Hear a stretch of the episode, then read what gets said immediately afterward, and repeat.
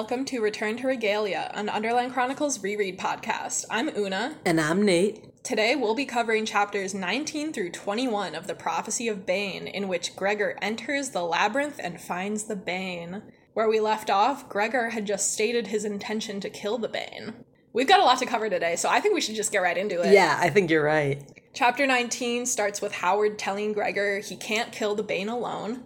Gregor says he can and asks Twitchtip to tell them why. She reveals that he's a rager and everyone is shocked. Howard asks, A rager? How know you this? Psst. This is an instance of an Underlander not using do support, which you'll know about if you listen to my mini linguistics lesson at the end of episode 15. Pro tip. Pro tip Twitchtip explains that she can smell Gregor's rager abilities when he fights. Gregor says that he denied it before because he didn't want it to be true, but it doesn't matter what he wants. He's not even saying it to be like bratty. He's not even like, well, I guess it doesn't matter what I want. He's just like stating it as a fact. He's like, oh, I need to accept accept this responsibility that's been placed upon me and become completely dead inside and kill. exactly. oh, it's like, man, okay, sorry. I also took note of this part because it's so real that it never matters what Gregor wants. And he's kind of just like learning this over and over again. Like, if he doesn't want to be the warrior, it doesn't matter. If he doesn't want to be a rager, it doesn't matter. He is always being pushed to do things that he doesn't want to do. And right now, he's just like, it's time to just accept it. I feel like it's kind of like one of those I keep, you know, when you see a post on Tumblr that's like, this person is doomed by the narrative, or like comparing like a character from a book to like a character from a Greek tragedy where it's like they are gonna die from the beginning.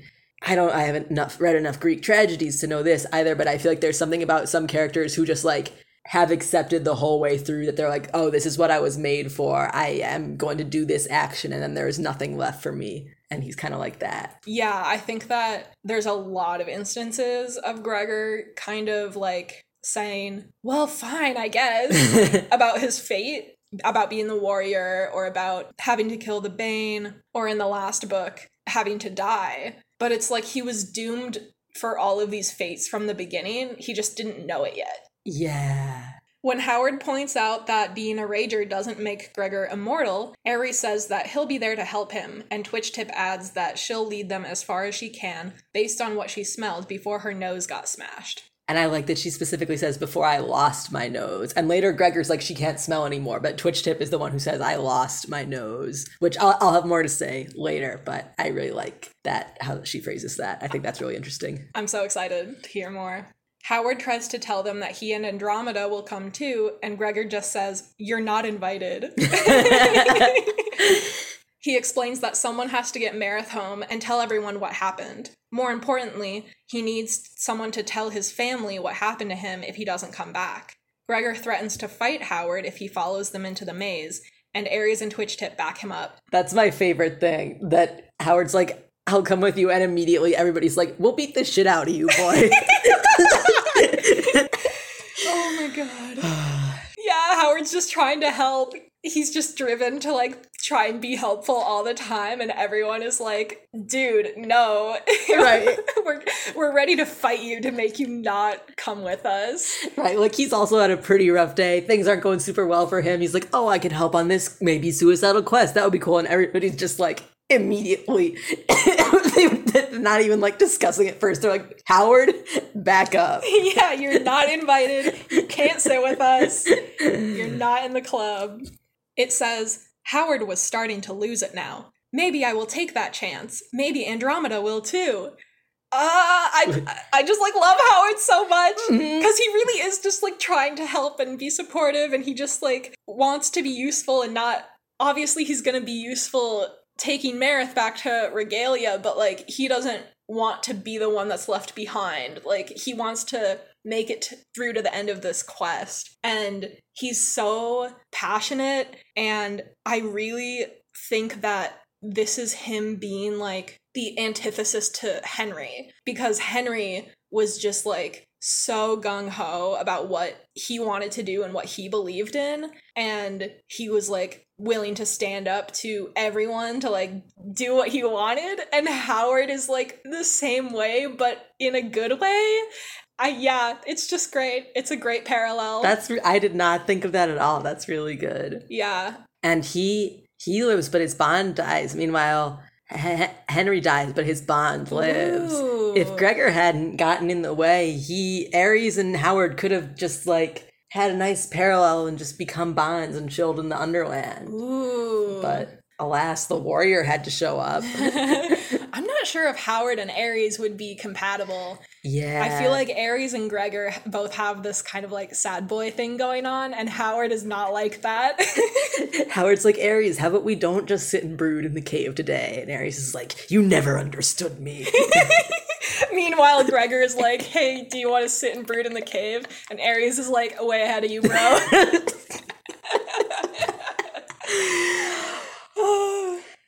Gregor begs Howard to return to Regalia. Eh? yeah, that was good. He explains that Regalia will have to find a new ruler if Luxa is dead. Since Nerissa can't handle the job, Vicus will take the throne, and after him, it'll be Howard's mom and then Howard. But if Howard dies, then it'll be Solovet, which no one wants. The narration says Howard ground the palms of his hands into his forehead. Between losing Pandora and Luxa, whom he'd only just found, really, and the responsibility of a kingdom hanging over him, he was clearly overwhelmed, which is an understatement. like, he's lost a bunch of loved ones, and he's about to kind of be abandoned by half of the quest group, and he's not going to be able to see this thing through to the end and make sure that Gregor survives. Yeah, that's. I feel like I keep forgetting like that. Luxa, all they also at this point think Luxa and Aurora are dead because Mhm. Gregor is just very focused on Boots, obviously, and it's like Mhm. no. Yeah, and they have a whole kingdom to worry about. Like, Luxa being dead is a huge issue. Right. Andromeda says she won't fight Gregor and asks Howard to help her bring Marith home. Howard finally gives up, takes a few moments to collect himself, then jumps into action. He notes that Andromeda won't be able to fly the whole way home across the waterway, so the group decides to make a raft out of the wreckage from their boat. I really like that Howard is just like, I don't know, like he's very quick to just be like, okay, this is what we're doing now. Like, as soon as he accepts that he's not coming with them, he's like, well, then I'm gonna be the best that I can be at this other thing. I feel like he's a little like Gregor in that like once he realizes what needs to be done, he does it. Like Mhm. he's a few years older than them. Like he's a little more mature and he's Mhm. a little more calm, but he's also like, yeah, I got to do what I got to do. Gregor and Ares go to the tankard to scavenge for pieces. Oh, real quick, what happened to the serpents? Oh yeah, I mean, I bet just like when everybody when everybody stopped bothering them, they probably went back to sleep. I that's the best. I never considered that, but that's my best guess is that they're just like fucking finally, and then they. I feel like they wouldn't be able to get back to sleep, especially if it was like the end of their hibernation anyway. Oh, well, then there's only one alternative. Um, that they're fucking. yeah, but like, wouldn't they still be in the tankard? Maybe they left into the greater waterway. yeah, they have like a like their little what's that the Love Shack like the B fifty two song. a little place where we can serpent sex together. Yeah, perfect. Yeah. It's a new hit. Yeah it's a new hit from ares and the Flyers. Yeah. Gregor tells ares that he doesn't need to come with to kill the Bane if he doesn't want to. ares says, The gnawers have killed every reason I had to return to Regalia. Eh? If by some strange chance we live and you return home, the silence begins for me. Which is just so grim. Yeah, such a way to describe it too. I think it's interesting that like he really knows there's nothing for him. He's not even planning to kill himself. He's just planning to live the rest of his life alone in silence and miserable. Yeah, he's just like, well, I'm gonna be alone for the rest of time, and that's just gonna be how it is. We're gonna get up to Ares' depression later Oh, in these chapters, and I have a lot of thoughts. Gregor thinks about Ares living alone in his hideout without anyone in Regalia who cares about him. Gregor agrees that they'll go to kill the Bane together, and the narration says, He had a feeling they would never have a discussion like this again about whether one would go into danger without the other. He didn't bother to thank Ares. Somehow they were past thanking each other. Somehow it would almost be like thanking himself. This is everything. They've grown so much just throughout this one book. Yeah. This is really like the Ares and Gregor book. I mean, all of them are the Ares and Gregor book, but this is the first big one about them getting to know each other and like they're real bonds now. They're not strangers anymore. They really mean what they said to each other in the bonding ritual. Like they're gonna die for each other and be with each other no matter what. Because at the beginning of this book, we had them fighting and kind of acknowledging that they barely knew each other. And now they're so close that Gregor is thinking of them like they're the same being. Right. I mean, we'll get to it in a minute, but in the conversation where they just say, "Will this make us happy?" and there's not even the question of like, I have so many thoughts about that. oh. I'm excited. yeah, we'll get to that. Oh, and I also like that Gregor isn't getting mad at Ares for saving him instead of Boots like he told him to. I completely forgot about that, but yeah, Gregor totally at this point could have been like, Bro, why didn't you save my sister? Now she's dead. And Gregor is just like not thinking about that. Like, either he's repressing it so much that like it's not occurring to him, or he understands what Ares, like why Ares did what he did. I'd like to think it's the second one. Like they just understand each other so well already now that he's just like, well, yeah, it had it had to be this way. The warrior needs to be alive to kill the bane. Mm-hmm. Mm-hmm. The two of them bring in enough pieces of the boat for Howard to make a raft out of. I was wondering what the pieces of the boat are made out of, because it's not wood. Lily and I had this discussion when the boats were first described earlier in this book, and we just like couldn't figure out the structure of these boats. I never thought about that because like it can't be like a hide of something because then it wouldn't really you couldn't really tape the pieces back together. I don't think. I think that at some point the boats are described as being hide stretched over a bone frame. Oh. Does bone float? You'd think I'd have watched enough bones to know this. well, pe- well no, I was going to say people can float, but we've got like fat to keep us buoyant. Can't Well, shells don't float and they're kind of like bones. this is like ancient Greek philosophers right we have the technology to figure right? out, I'm like actually. I we have hang on, we have turkey, don't we?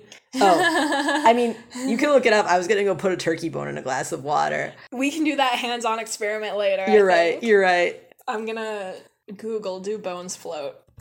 Oh, wise oracle. No, bones are too dense. The bones sink to the bottom. You know, now that I'm reading that, I do remember an episode of Bones where she puts some dirt in some water and the bones sink to the bottom. Nice. Oh, that's good. Yeah. So yeah, what the fuck are these boats made out of? Yeah. That is floating. I mean, I maybe the hide. Well, I guess yeah. I feel like the hide isn't buoyant like a human is. No. Maybe it's like they make little air pockets in it, but that seems complicated. And wouldn't they have gotten like torn in the serpent attack? Yeah. If they were destroyed? If you have a theory about these boats, Lily, Nate, and I have been waiting on an explanation for so long.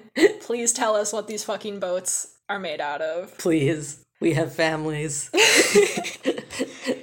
Along with the raft, Gregor and Ares also salvaged some packs with food and first aid supplies.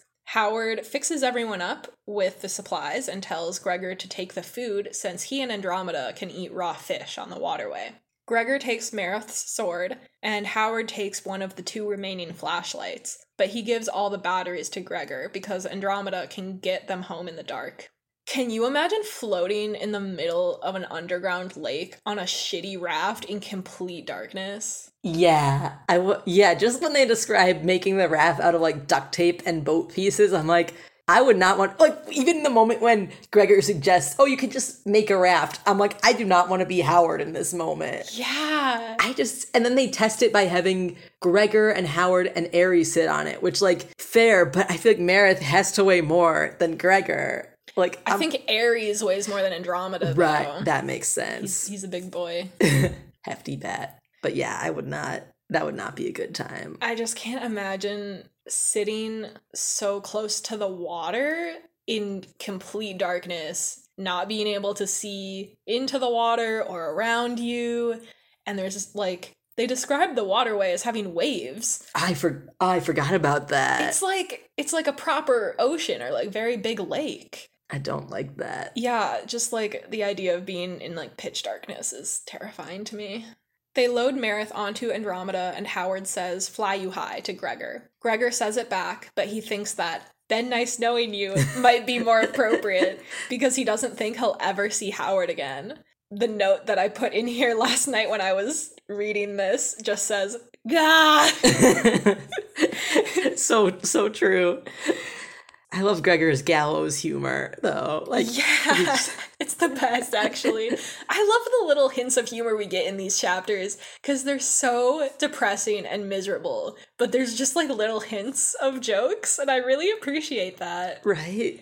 Andromeda takes off, and Gregor, Ares, and Twitchtip start their journey into the labyrinth. And that's the end of chapter 19. Oh yeah. Chapter 20 starts with Twitchtip leading them through the tunnels based on what she remembers smelling before her nose got hurt. The tunnels split off in different directions, twist around like corkscrews, and vary in width. Ares has to hop and flutter along on foot, which sucks, but they don't run into any rats.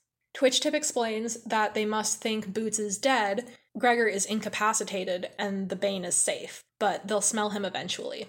They walk for an hour before taking a break. When prompted by Gregor, Twitchtip explains that she knows the labyrinth a little because she lived in a cave near the tankard for a year after she was banished. She only left after a patrol caught her there, and she lived in solitude in the Deadland until she found Ripred years later. He let her stay in his nest when he wasn't there.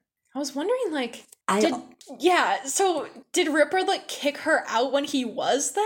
Oh, I was more wondering like what does it mean like what is Ripred's nest that it's worth staying there? Does she not have her own nest or a rat nest in the underland like more like a house to us? Oh, that's a good question. Or is it just that like like how cats like how Lola needs to smell everything, does it just make Twitchtip more comfortable to sleep somewhere that smells like another rat? I bet that's part of it for sure. Yeah, well in the in the fifth book, Ripred is given a room in like the code breakers room and the humans have like put a nest in there for him that Gregor describes as just being like made out of pieces of things, but then when Ripred goes there, he like starts tearing up paper and like whatever to like make it more like how he wants it. So, I guess it's just like I'm I mean, I'm picturing a bird's nest Yeah, same. just like a little, you know, a little bowl for him to rest in. Maybe it's just like it takes a while in the Deadland to collect the resources. Yeah.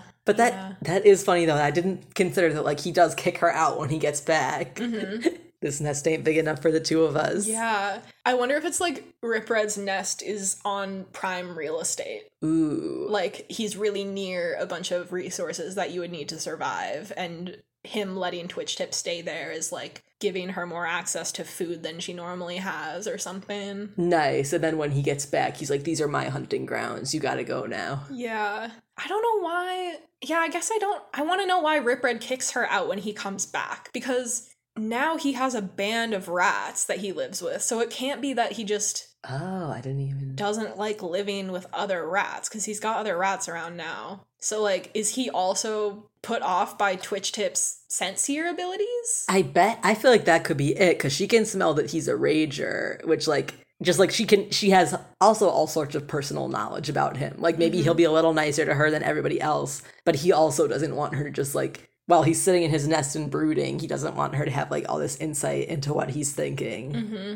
And also, I feel like sometimes he just like, just to kind of keep his image like sharp in people's eyes, he just kind of likes to be a dick. I was thinking that too. I was thinking that maybe he is like making her leave so that she's more eager to come back. Oh, you're so right. Like it's kind of a little bit of manipulation. Like if he reminds her that he can kick her out whenever, then she's more beholden to him. Damn. And she doesn't question him kicking her out because everybody else kicks her out. Yeah. Oof. Dang. Oof. Ripred is quite manipulative. He and Vicus could just go toe to toe. Yeah. And it's funny because Vicus is manipulating everybody and he wants to be nice. But Ripred is manipulating everybody and he does not want to be nice. No, yeah, he wants people to be scared of him. yeah, that's so funny. They they do similar things but in opposite directions. And then Sol- is more like, I feel like she doesn't want to be nice. She doesn't want to be seen as mean. She doesn't care as much about how people see her as long as they listen to her. Yeah, I think you're right. We could like make make a spectrum of like Ripred to Vicus. What kind of manipulator are you? so yeah, Ripred has his band of rebel rats, and he told Twitchtip that if she could help Gregor find the Bane, she could join them. She urges Ares and Gregor to keep moving, and as they walk, Gregor thinks about how, although Ripred was being kind to Twitchtip, he knows that Ripred only does things that will ultimately benefit him. Ripred knows that Twitchtip's sensier powers could be useful to him, and that Twitchtip is desperate for a home. They have mutual need, just like Ripred and Gregor. But if Twitchtip ever stops being useful to Ripred, he might decide she's not worth keeping around. This is totally unrelated, but I just realized is Twitchtip like the rat equivalent of an empath? we, we don't need to go into that. I just thought of it. I mean, to some extent, all of the rats are empaths because they can like smell Oh yeah. each other's emotions, but Twitchtip can do it like really well. So I guess maybe. I, Yeah. I choose to believe it. She could like pretend to be psychic. Oh my god. Underland Chronicles Psych AU. Okay. we gotta change the subject. who's Gus? If Twitch Who Tip is is, Gus? if Twitchtip is Sean, who's Gus? Or is Twitch because Gus has like his super nose. oh, which I- that's right. I love because I always forget about it until they bring it up again, and I'm like, why is Gus smelling stuff? It's like, oh yeah, the super sniffer. The super sniffer. Yeah, yeah. who is who is the normie sidekick to uh Twitch? Twitch tip? Tip. I don't know. Maybe Gregor can be. Yeah. They can have a. No wait, yeah, because he's just like, I just want to go home and not die. yeah, yeah. We can make this happen. we can make this happen. Yeah, I was thinking about how so Gregor is acknowledging that Ripred only keeps people around because they're useful to him. And I'm wondering if Twitchtip is having the same thought process right now because she's lost her sense of smell. Like, is she thinking in her head, like, even if I am able to get Gregor to the Bane, will Ripred still want me? Because now I can't smell. That's so true. Like with Twitchtip's nose, I was just thinking like, like they don't really acknowledge it because to Gregor, it's like it's your sense of smell. He knows it's important to Twitchtip, but he can't really understand like Twitchtip losing her sense of smell is like the equivalent of one of us losing our hearing or vision. Like mm-hmm. in this, mo- like while she's with them, she's just like got to be probably in shock, like completely disoriented. Yeah. and like yeah now and now she's wondering if like her one thing that was useful it's funny because her nose is like the thing that isolates her from everybody but also now it's the only thing that like is keeping her in contact with somebody because ripred can give her like other rats to hang out with Yeah. Yeah, like smelling is her one thing. It's her like it's everything about her. It's like her main thing that she's really based her whole life around and she's had to base her whole life around. And now she doesn't have that. It must be like you said really disorienting. I hadn't thought about that. right i feel like sometimes in fiction just as a thing that i notice that annoys me is that like when a character gets like a super life-changing injury or like a super disfiguring injury i'm always like huh i wonder if they'll be dead by the end of this. And like not every time but a lot of the times they are. It's just like oh okay we're getting that. But with her it is like her main character thing too. It's mm-hmm. like what would she even do in the story if she wasn't doing that? Like just kind of like hanging around. It's interesting that she's gone from a certain type of I don't know, like because of her sensier powers, she was an outcast. But now that she doesn't have any sense of smell, she's actually kind of like disabled compared to the other rats. Right. And would she would they accept her now that she doesn't have her sensier or would she still be an outcast because now she still can't like communicate emotionally with people because she can't smell them and she can't monitor the smells that she's putting out if if they can change their smells that they're putting out. That is so interesting. I had not considered the fact that she's like gone in the opposite direction now. Like she smelled too much and now she can't smell at all. She just can't she can't reach that middle ground Right. that is like societally uh, acceptable Yeah. to the rats. the societally acceptable amount of smell. I guess one thing I was wondering is like they say she lost her nose, but I don't know if like can she heal from this? Does she expect to? I don't know how. That's a good question actually. I guess I just assumed that she permanently lost her sense of smell, but maybe it is just right now because she's Uh-huh. injured, but like maybe she could theoretically get some of it back someday. Yeah, but yeah, probably. I mean, how long? Maybe she won't live long enough. Like a human, humans live for a while. I don't know if rats in the Underland like have. Well, no, because the Bane grows up from a baby to a adult super fast. So rats mm-hmm. just have shorter lifespans. So maybe if she lived long enough, her nose would heal. But she just naturally won't. Yeah, that's such a good question. I hadn't considered the fact that like with the proper care, she might get her nose back. Right? Like we we just don't know enough about the rats. Yeah. Or I guess theoretically we could if we went on the internet for long enough, uh, know enough about rats. But giant rats are still a yeah, little like. yeah, and we don't know exactly how she was injured. That's true. That's true. what damage she's continuing to do with it by not having it being treated right away. Oh, true. like there are a lot of variables there. Yeah. Yeah, that's that's really interesting. Yeah. But yeah, and, and now she's just she's leaving them and just heading out into this tunnel and like she they nobody knows if she's gonna live or die. Least of all least of all Twitchtip. yeah, yeah. I bet she's not even thinking that far ahead. She's just like, well, I can't smell now, and that is an issue. She's not really even thinking about like, well, maybe someday I can be useful again. Like how Gregor can't think past uh when his dad'll be back. Yeah. Or can't think past now to when his dad'll be back. Yeah, yeah. I think that's a characteristic of a lot of these characters. Yeah. They're just living in such a volatile world that they don't have the capacity to think too far into the future. yeah. That's so true. I think that's what makes Ripred pretty unique is because he's always planning for the future. You're so, Ripred and Vicus and Sol- Solovet are Yeah. all They're like the oldest characters in the story. So I guess that comes with old age, maybe, that they are able to think more ahead than Gregor, who's fucking 11. right.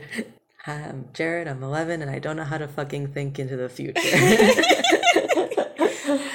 I'm wondering how old Twitchtip is now. yeah. We don't really get age descriptions for any of the animals except for the Bane because we like know how fast he grows up. But we don't know if like for example Ares is considered an adult bat or like a young adult or I guess I'm assuming young adult. Yeah. I imagine Ripred is kind of like an older adult, and Twitchtip Twitch Tip's like a younger adult. Yeah. Like he kind of seems in his Ripred way like a little bit protective over her. Yeah, yeah. I think that he seems protective of her, but also he like makes fun of her. So yeah, I think it makes sense that Ripred is like an elder to her and she's younger. 30 something rat years. Maybe even him.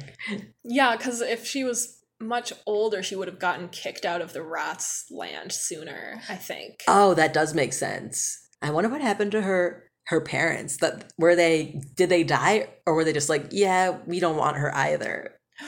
Ooh, Yeah. I've never once considered Twitchtip's family. I have no idea. Obviously, she didn't inherit the sensier powers directly from them because they would have had it too. Yeah. So is, is she just like their freak child who they're just like, She's the the black sheep of the family. Yeah. The black rat of the family.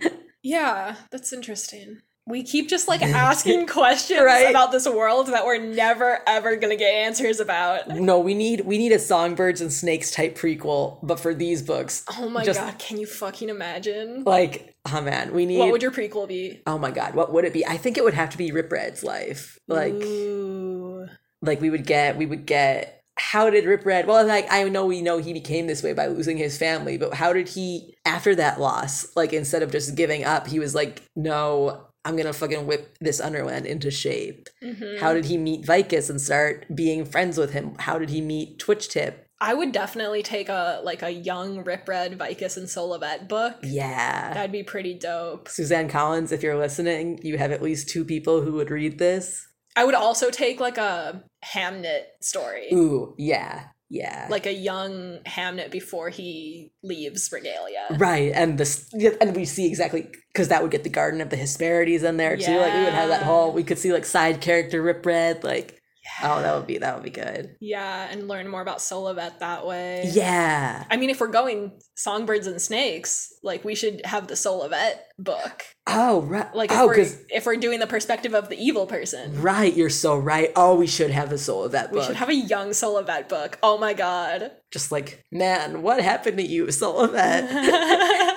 Can you imagine like a like a young hot Solovet? Oh my god. People writing Solovet X reader fanfiction on Tumblr. Oh my god. the first they make it into a movie and the first part of the movie is Solovet running around like, I don't know where I put my shirt. my shirt that's made of rat fur, plot relevant. oh my god. we just saw Ballad of Songbirds and Snakes We over the weekend, if you couldn't tell. Anyway, where were we even Well, in um, this plot? And the Twitchtip's like just leaving in the tunnel. okay, that was a huge tangent. But Gregor was thinking about Ripred and Twitchtip's mutual need. Yes. and how Ripred might not keep her around if she's not useful to him. But then Gregor reconsiders and thinks about how Ripred is friends with Vicus and Solovet, and he's seen him exhibit genuine compassion before. I just love that Gregor is spending so much time trying to puzzle Ripred out. That's so true. So much of the narrative is just like dedicated to Gregor thinking about what Ripred's motivations could possibly be I, I like to believe that Ripred would let Twitchtip hang with them still. Yeah, I'd like to believe that too. We'll get to the part where Gregor meets up with Ripred later in this book. Oh, excellent. Yeah, when he brings the Bane. So Gregor, Ares, and Twitchtip are still walking through the labyrinth. Twitchtip is doing really badly, and eventually she falls down and can't get back up. She's at the end of her scent map, so she tells Gregor and Ares to leave her there. She'll rest and then try to get back to her old cave. She encourages them to find the Bane, who she knows must be close. Gregor gives her some food and tells her, Fly you high. And then it goes. She laughed, and blood dripped from the bandage on her nose. You don't say that to rats. What do you say in a situation like this? asked Gregor. Like this? Run like the river, said Twitchtip. Run like the river, Twitchtip, said Gregor. You too, said Twitchtip. And Gregor and Ares left her lying on the tunnel floor. And that's the last time we ever see her. I'm still not over that. I will never in my entire life be over that. I think for me, it's partly like I grew up reading comics, so every time somebody in a book dies, I'm like, when are they going to be back? And for, Yeah. it, for Twitch it's just like, I get just the fact that she dies off screen. Yeah, it's brutal. It's so unfair. Yeah, there are no words. It's just devastating. So we have heard the run like the river thing before because Ripred said it to Gregor at the end of the first book. Oh. We didn't get an explanation that that's like what the rats say, but that's what Ripred says to Gregor. They get to a fork in the path that Twitchtip described to them, and Ares reminds Gregor that she's strong and cunning enough to survive. And furthermore, the Bane dying is her ticket into Ripred's squad, so she would want Gregor to go on. Gregor just nods and asks Ares which of the three tunnels in front of them they should take. And then there's this really funny bit where Ares says left, but when they go that way, they end up circling back around to the same spot. So he says, on further reflection, I favor the right. And they go right, but they hit a dead end. so when they go back to the fork, Ares tells Gregor, I think you should choose. this is what I'm talking about, like these little hints of humor. Right. This so like these chapters are so miserable, but this bit gets me every time. It's fucking hilarious. They get to a large circular cone shaped cavern with walls that slant up 50 feet and meet in a point at the top. A dozen tunnels lead out from it in different directions. Ares says they should stop and eat, and Gregor thinks back to the last time they ate, which was when he had raw fish because he gave his food to Boots. When he remembers Boots, the narration says, A hot pain stabbed him in the heart. He took a deep breath, pushed Boots out of his mind, and imagined the rats laughing, the ice sealed back over his chest. He's just like pushing everything down so much, trying not to feel anything so that he could just keep moving. And he's kind of just being like fueled by his hatred at this point. Like, he's thinking about the rats laughing at his sister dying, and he's like, that is giving him the energy to go on right now. Yeah, this is really like a dark moment for Gregor. Like, this is kind of a rock bottom moment Yeah. in a lot of ways. Yeah. They sit down to eat, and after a while, Ares says, There is something wrong about it, my still being alive. He goes on to explain that it's wrong how he's still alive while Henry, Luxa, and Aurora are all dead. He asks Gregor how long it's been since he first came to the Underland, and Gregor thinks it's been five or six months. Ares describes the match they were all playing the day Gregor entered the arena for the first time, and he says there was supposed to be a feast to celebrate Nerissa's birthday later. He laments how nothing has been the same since that day. Gregor knows what he means because he feels the same way about everything since his dad disappeared. And this stood out to me because I think it's really interesting that like Gregor's day that changed everything isn't the day that he fell into the overland, but the day that his dad did. Hey, it's editing Oona. I meant to say underland.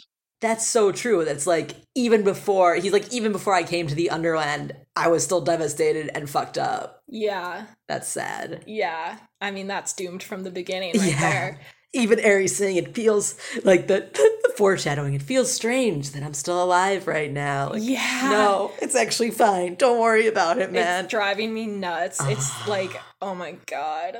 Yeah, no, this thing about Gregor though, like I mean, obviously losing his dad was huge and life changing, but it's interesting to me that he's kind of combining the time he spent living without his dad with the time he spent knowing about the Underland. Because you'd think that learning about the Underland would have changed his world way more, but actually, the way Gregor sees it, his life has been totally out of his control for much longer. Like, he sees losing his dad and learning about the Underland as equal in terms of how much chaos they introduced into his life. That's so interesting. Yeah. Like, losing his dad was the beginning, and learning about the Underland was just a continuation of that. I never yeah, and I and I wonder if that's part of I mean, obviously that's part of like why he can accept so readily like, oh, I'm the warrior. Oh, I have to do this because unlike Ares who kind of had everything ripped away from him, Mm-hmm. recently Gregor is used to this by now. Yeah, wow.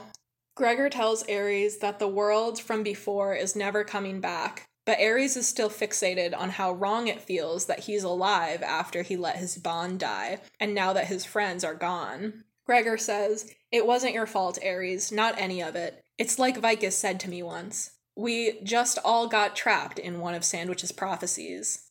So this comes back to how doomed Ares is, which is something we talked a lot about at the end of book one. But I mean, what's wild about this is that Ares agrees that he's doomed. Like he can see it and he can feel it and he's like living it. He's like fully aware that he is just like not supposed to be alive at this point. By both like the laws of the society and just that he spent his whole life believing in these prophecies. Like Gregor also has only recently learned of these prophecies.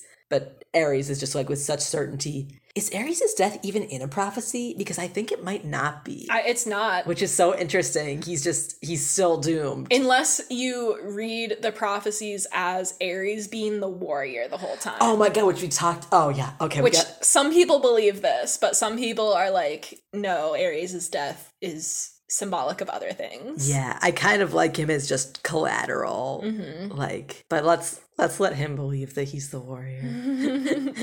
I mean, I think Ares believes himself to be collateral at this point. Right? Yeah. I'm like, no. I'm like, I want him to like be as he's. I want him to believe that he's the warrior, but he doesn't. I don't think he does. No. Oh, Yeah, we can have a huge discussion about that when we get to book five. oh, I'm, I'm excited.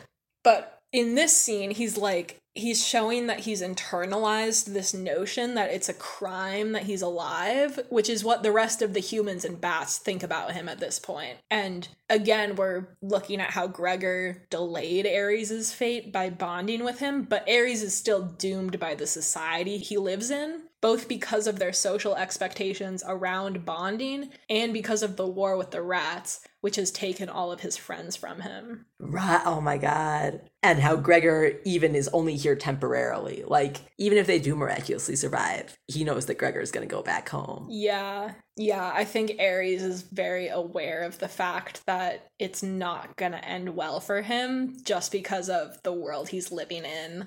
Like, no matter what Gregor does, it's never gonna be okay for Ares, which is so depressing. Like, it's interesting because they we have characters who are kind of optimistic about the future, or at least think we can we can make things happen. There are characters who can't look to the future at all, and then there's Ares who believes the future is his inevitable tragic death, Yeah. and is just also like everybody else, just still marching toward that. mm-hmm. That's rough, buddy. Yeah, it is so rough. Which really sets up this next line. Ares asks Gregor, Will it make us feel any better, do you think, to kill the Bane? And Gregor replies, I don't know, but I don't see how it could make us feel any worse. But hold that thought, Gregor. this comes back to, I think, what Gregor was telling Luxa after he dove into the whirlpool to save Twitchtip when no one else would. He told her it's no good to let Twitchtip drown, which is introducing an idea that I think is extremely present in all of Suzanne Collins's writing, including The Hunger Games. And we were talking about uh, Songbirds and Snakes, seeing Songbirds and Snakes over the weekend, which was amazing. The idea is that the only way to put an end to evil is to stop putting more bad into the world. Um, and this sounds like really basic shit, you know, like we've all heard the like an eye for eye and tooth for tooth would lead to a world of the blind and toothless. Like that's from the Bible. And then oh yeah. we also have like darkness cannot cannot drive out darkness, only light can do that. Hate cannot drive out hate, only love can do Oh, that. What's that from? Martin Luther King. Nice. Okay. Yeah, yeah. I mean, my school had that on posters Oh, all nice, over. nice. So like if we're like talking about this theme of like the only way to be truly revolutionary is to like focus all of your actions on putting good into the world and not doing more harm. Like that's very simple, but people struggle with it a lot. It's really difficult for people to put into practice especially when they've been hurt the way that these characters have been hurt. When Gregor tells Luxa that letting Twitchtip die is no good, he means that even though Luxa is right that the rats have taken a lot from her personally and from her people, letting Twitchtip die doesn't even anything out. It's just putting more bad into the world.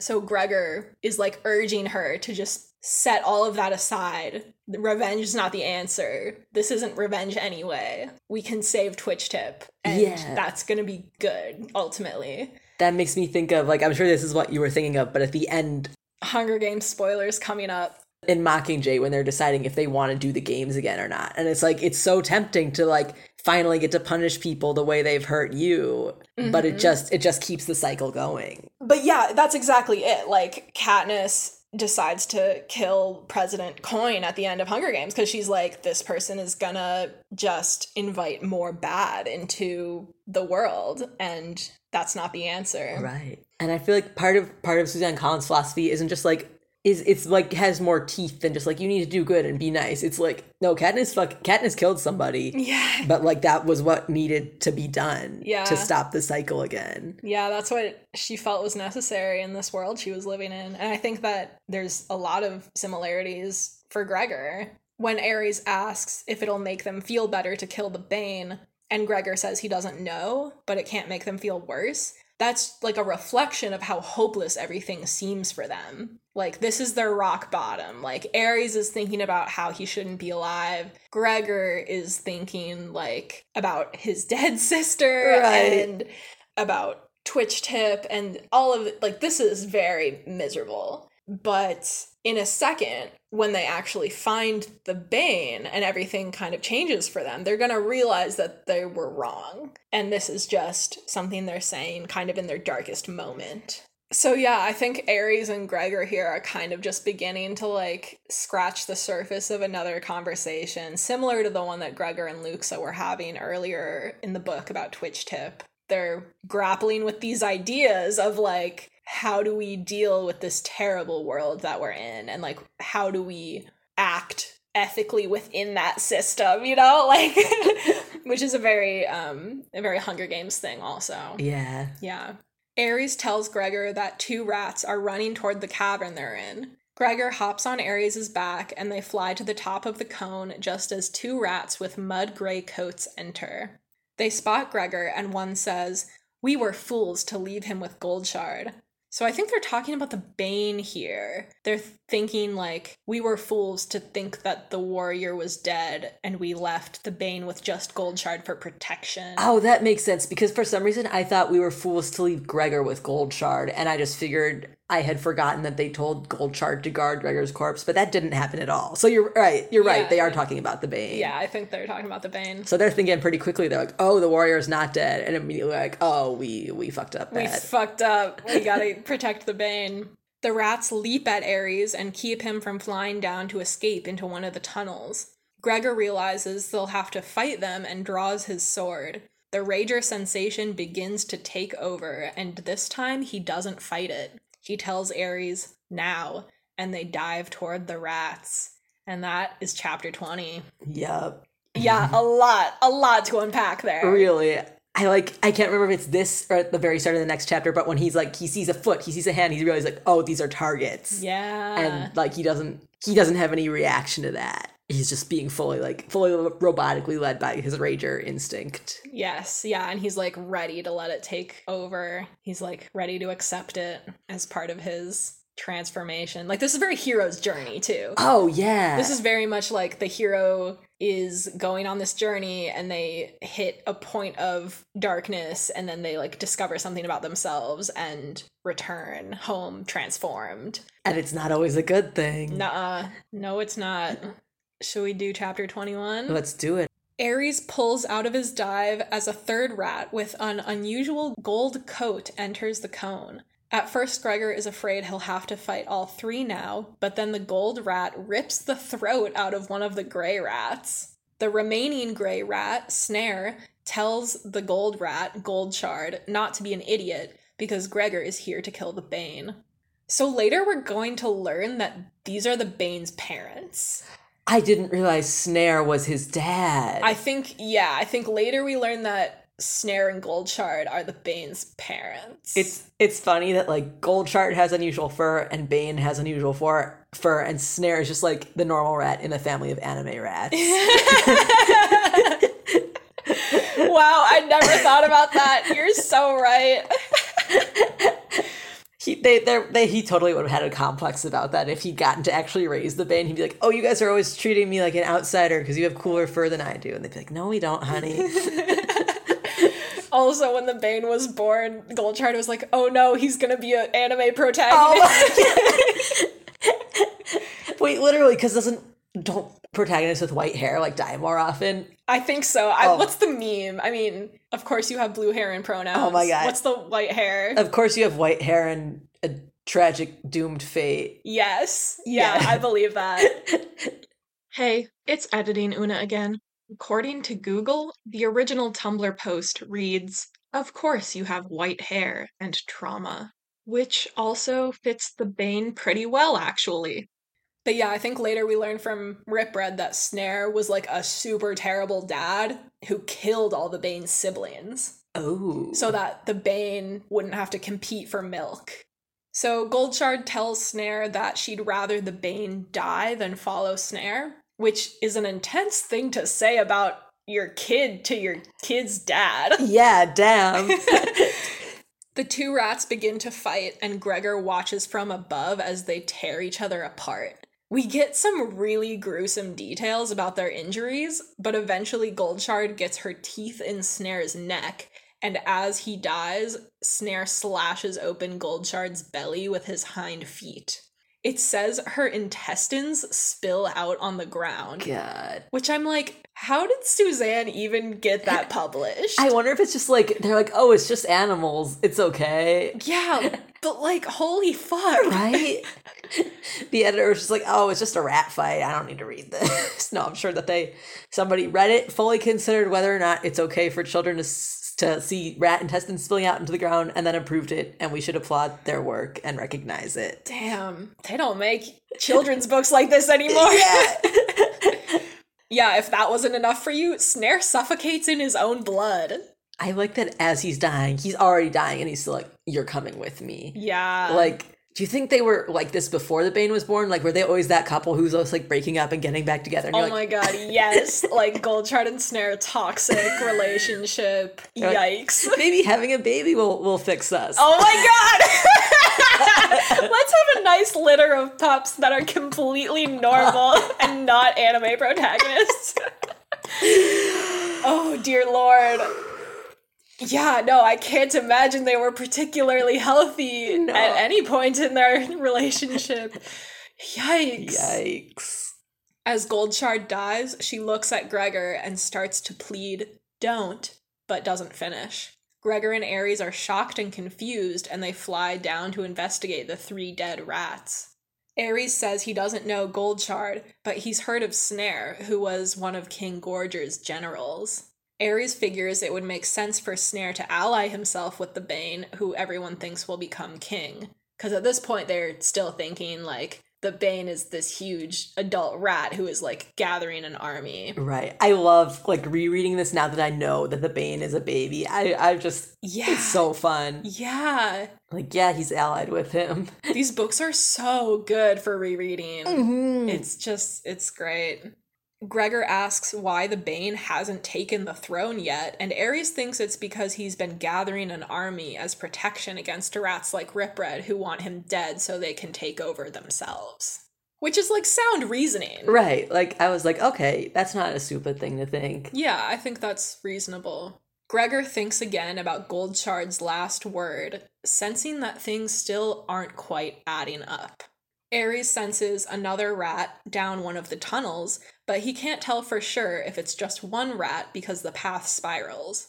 So I guess this is our explanation for why Ares doesn't smell or hear that it's a baby. Oh, Like the path spirals. I didn't even think about that. So he can't tell. I, I think in general he's like not as good because like he when they're with Twitch tip Ares at no point is like I can step in now. Mhm. He probably just isn't. Yeah, I think probably.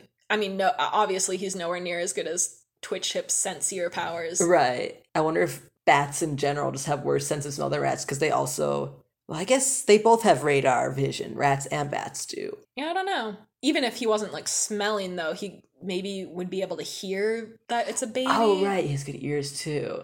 Yeah, I guess maybe it's just like he's so not expecting it to be a baby that he kind of his mind discards the things that don't fit. Yeah, I would believe that too. Gregor realizes that it must be the Bane waiting for him, and he recalls the stanza of the prophecy that describes the white rat. The entrance to the tunnel is too small for Gregor to fly in on Ares, so he decides to go alone. Ares tries to stop him from going, but Gregor insists the Bane isn't going to come out and they can't wait around for more rats to show up. He tells Ares he has a feeling it was always supposed to be like this, just him and the Bane one on one, which is Yeah. brutal considering the final book. I think that's one of the saddest parts for me when we meet the Bane. He's this cute little baby rat, and I'm like, oh boy, cute baby rat. And then the next book, it's like, oh, things have already gone terribly wrong. Yeah, yeah. And he's not even a little baby anymore. No. Oh my god, I can't wait to get to book four when he goes like full evil. Oh my god. Anyway, we gotta get there. We gotta get there. Ares says he'll be ready to fly them out after Gregor is done, and he clasps Gregor's hand with his claw, which is also something that Gregor does after Ares dies in the scene where they fight the ah. Bane. Oh god. Gregor like goes over and takes his claw. Oh. What interests me in here is that they both they both act like Gregor will come back from this. And is it like are they just are they not acknowledging that he could die? Are they believing that the prophecy means that he will not die fighting the Bane? Or are they really just like so confident and fixed on their path that they're like, yeah, Gregor's gonna be fine and we're gonna walk out of here? I was thinking about that too. Like Ares is just like, I'm gonna be here for when we need to fly out. And I think Gregor is probably like repressing everything except the idea that he has to kill the Bane right now. Like he's mm-hmm. not thinking that death is a possibility. He's just kind of like or he's like, either I kill the Bane or I die. Either way, it's not my problem. like like like the bomb exploding guys. Or no, the Oh, it's written on our wall over here. Yes. Somewhere. Either I fix it or it's not my problem anymore. Yep. From some guy on Reddit or something who what do you call a bomb he's a does bomb diffusings Yeah. professionally. It's like a bomb squad, yes. explosives expert or whatever. And either he fixes it or it's not his problem anymore. Yeah, I love that quote. I think that's what Gregor is feeling right now. I Right. think he's probably like, this is either the end of the line and it doesn't matter, or I'm gonna kill the Bane and that's what I'm here to do. Like, I'm either gonna accomplish my task or it's not gonna matter anymore. Damn. Oh, God. I think Ares must be kind of in a similar state of mind. Like, he's already living on the edge so much that Gregor is like the only person who cares about him right now. Right. He thinks that Luxa and Aurora are dead and that Gregor is literally his only hope of even potentially like having a place in regalia again. And I think that if Gregor dies, Ares just just like ready to give up. Right? Like I feel like he would he would either like not even try to get out or he'd just go and like kill as many rats as he could before he died. Yeah, that feels right to me. Gregor enters the tunnel and feels his rager mode booting up again. He goes down the corkscrew path that Ares described and bursts into a square chamber. He catches a glimpse of white fur in a cave off to the side. He thinks of Luxa and Twitch Tip and his dad and Boots and lunges toward the cave, sword raised. But right before he plunges the sword down into the bane, the creature screams, Mama! And that is chapter 21. The best plot twist of all time. I did I, I agree. I don't even remember my reaction to this. I just know I did not see it coming at all. At all. Yeah, I don't think I did either. I mean, I read these so long ago that I don't really remember what it was like to not have read these books. Um, they've just always been with me, but I am pretty sure that this took me by surprise when I read them as a kid. And it's interesting because it's like it's not really foreshadowed, but it's also not really not foreshadowed. Like just everybody just assumes that obviously the Bane is an adult. They never actually have any confirmation that he's an adult. But it's like, why would you even question that? Yeah. But they do at some points, like Gregor asks, like, why hasn't anyone seen the Bane? Or like, why don't we I forget. I think it's towards the beginning he like asks Vicus or the council, like, why don't we know more about him? And Vicus is just like, well, the rats are hiding him. Like, they don't want anyone to know about him or whatever. Oh, nice, nice. So there is even a little bit of like, what's he been up to all this time? Yeah, I think there is that foreshadowing of like, why hasn't anyone seen him? But they do just like assume that it's an adult because he's prophesized to be this giant monster. I love that he's also doomed by this prophecy, not even just to die, but also to be a monster because Oh my god, you're right. from the minute he's born, everybody's fighting over him. Like he can never have a normal life. Yeah. And then he gets Ripred as like the worst. I love that Ripred is just like the worst adopted dad of all time. Oh my god, I can't wait to talk about that. he's like, I already raised my kids. Who are you? yeah, dude, I have so many fucking thoughts that we can't get we can't even mm-hmm. begin to scratch Right. the surface about Rip Ripred's parenting of Pearlpelt. Like there's there's so much to unpack there. we just need to do like a marathon podcast. We just like get a can of Monster Energy and just speed run the, all the books. well, we have been recording for so long. Do you have any more thoughts? Do I? I mean, yes, but I don't think we can. I don't think we can get into all of them. Actually, I don't know if I do have any more thoughts. I'm pretty tired. Feel free to say them if they come to you. Okay, what are thoughts? What are thoughts? I guess my thoughts are that this is a really good plot twist, and I get to talk about it more with Lily next week. But in these chapters, we really see Gregor and Ares hit rock bottom together, and this thing of finding the Bane, finding out the Bane is a baby, is just gonna shake their whole worlds. Like, they were ready to accept everything that this world had given them as fact. Like, the prophecy is correct. Gregor has to kill the Bane. Boots is dead. Luxa and Aurora and Temp are dead. Ares is alone and he's always going to be alone. Like, they were just like ready to accept all of these things that people had told them.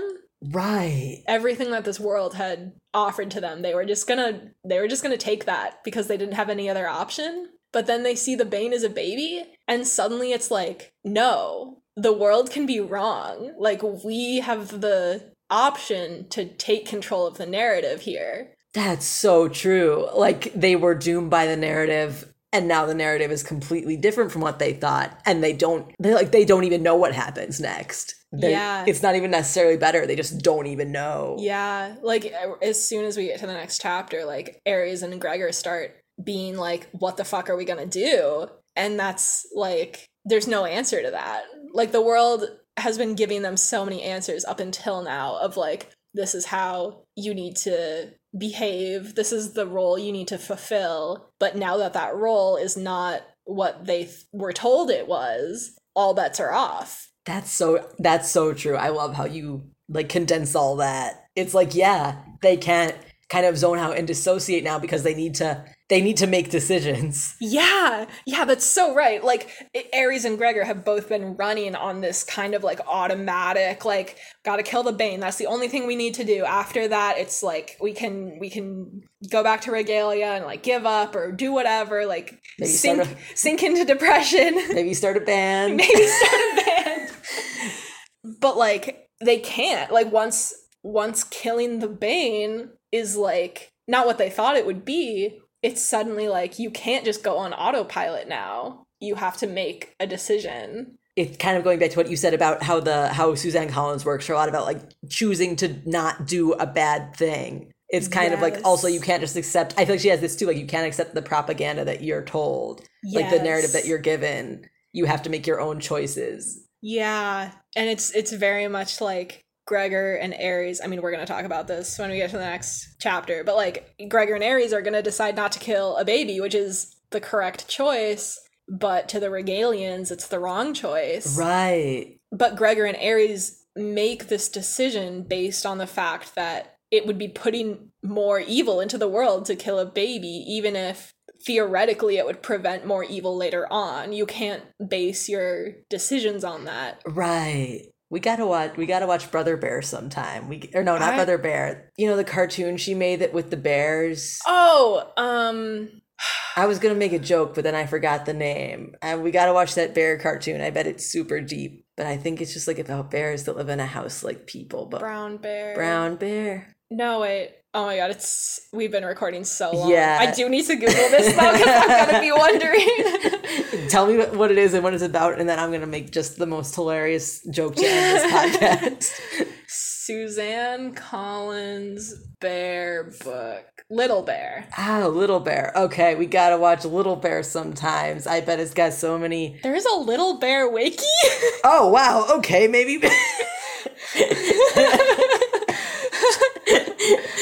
It's gonna be like Little Bear has to kill his own father and rise from the ashes to start his journey. And he learns that sharing is caring. I definitely did watch this or read this as a kid. I don't remember anything from it though. I think I saw it like once, enough to be like, oh, there's bears. Maybe we can have a bonus episode where we talk about Little bears yes. and how it relates to Gregor in terms we, of themes. A hundred percent. Oh my god. we should just have like a, a round table. Who's the better protagonist, Gregor or Little Bear? Oh my god. Yeah, neck and neck here. head to head. Okay. Oh, All right, let's wrap it up. Yep, yeah. Thank you so much for joining me, Nate. Yes, it has been truly a pleasure. Thank you for recording so much with me tonight. no, it's good. It's good. I, I also would like to thank Lola for actually not making that much noise. I kept thinking she would, but she stayed pretty quiet. Yeah, yeah. I'm proud of you, Lola. Next week, we'll be covering chapters 22 and 23. Don't forget to follow, rate, and comment on this podcast wherever you're listening to it. You can find all of our links and social media at returntoregalia.carrd.co. That's C A R R D dot Thank you for listening, and until next time, run like the river. Run like the river.